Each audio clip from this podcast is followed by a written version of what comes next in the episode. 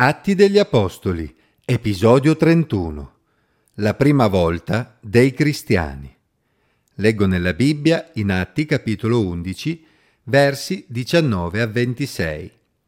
Quelli che erano stati dispersi per la persecuzione avvenuta a causa di Stefano andarono sino in Fenicia, a Cipro e ad Antiochia, annunciando la parola solo ai giudei e a nessun altro ma alcuni di loro, che erano ciprioti e cirenei, giunti ad Antiochia, si misero a parlare anche ai greci, portando il lieto messaggio del Signore Gesù. La mano del Signore era con loro, e grande fu il numero di coloro che credettero e si convertirono al Signore.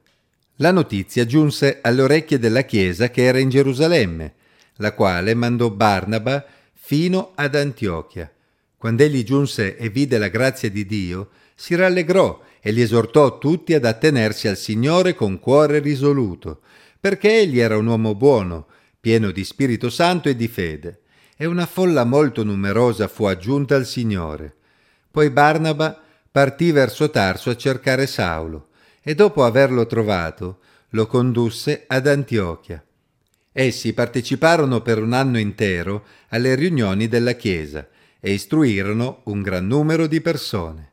Ad Antiochia per la prima volta i discepoli furono chiamati cristiani.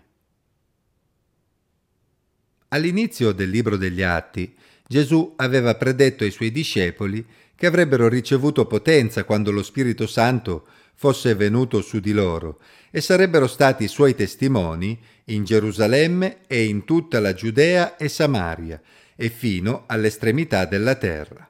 Atti 1.8.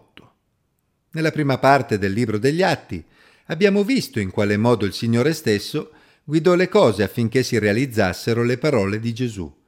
Infatti fu proprio la persecuzione a Gerusalemme, avvenuta a causa di Stefano, a portare i discepoli a spingersi fuori da Gerusalemme, raggiungendo la Samaria con Filippo.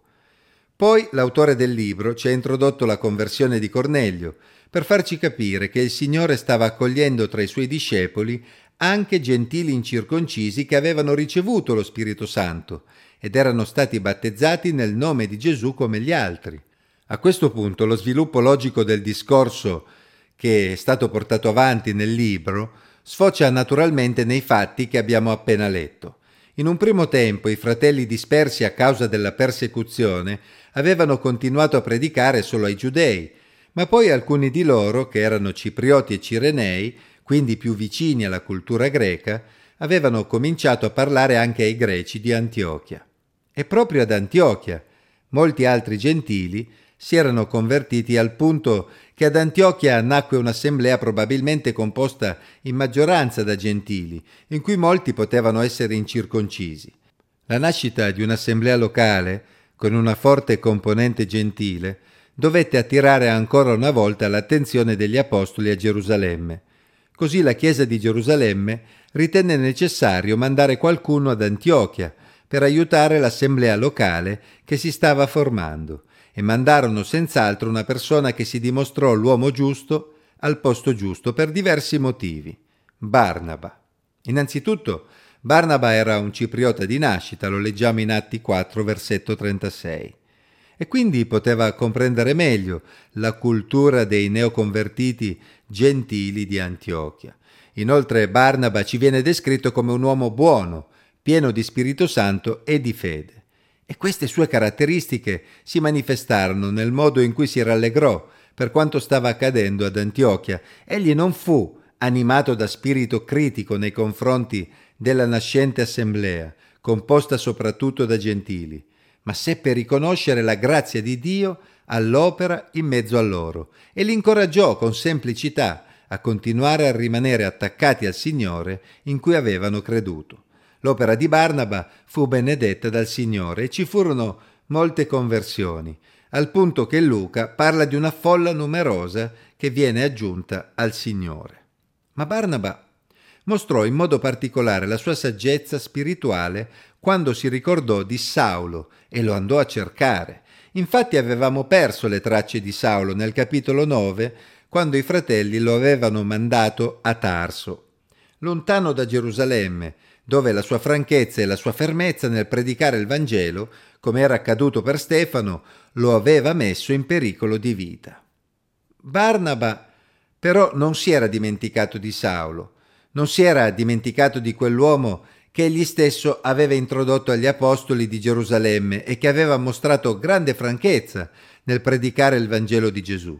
Evidentemente Saulo era restato nel cuore di Barnaba per tutto quel tempo e ora Barnaba vide un'opportunità per coinvolgere l'amico Saulo nell'opera di Dio ad Antiochia.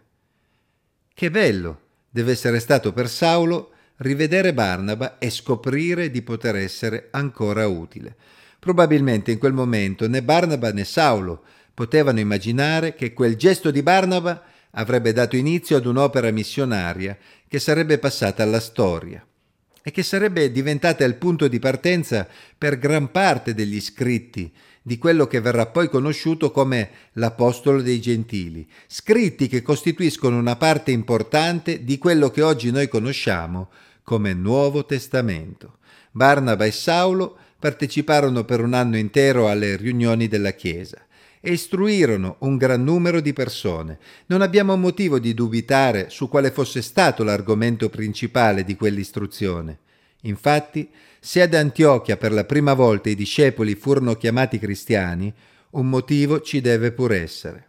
Evidentemente Gesù Cristo era talmente centrale per quella Chiesa che i loro concittadini non ebbero difficoltà a dare loro un nomignolo.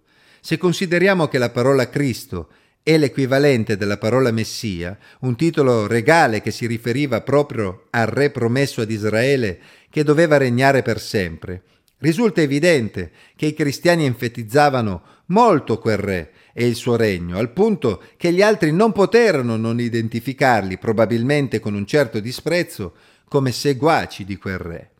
Ci avevate fatto caso che i discepoli di Gesù non si erano mai preoccupati di darsi un nome per distinguersi dagli altri?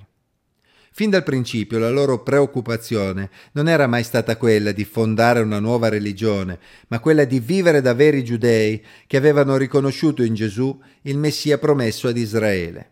Infatti in principio i discepoli di Gesù erano stati identificati dagli altri come una setta interna al giudaismo chiamata la Via, lo leggiamo in Atti 9, versetto 2. Poi anche quando il Vangelo aveva raggiunto molti stranieri incirconcisi, l'enfasi era comunque rimasta sul Messia di Israele, al punto che gli altri li identificarono come cristiani, seguaci del Cristo, del Messia. Insomma, la prima volta in cui i cristiani furono chiamati cristiani non fu perché essi decisero di presentarsi così, ma perché il loro modo di vivere e di parlare faceva comprendere agli altri che Gesù Cristo, il Messia di Israele, era al centro della loro vita. Purtroppo, dobbiamo ammettere che oggi molti cristiani sentono l'esigenza di utilizzare molti nomi per identificarsi, per distinguersi non solo da altre religioni, ma anche da altri cristiani come loro. Ma a differenza dei credenti di Antiochia, dal loro modo di vivere, non si sospetterebbe neanche una relazione con Gesù Cristo, il Re di Israele.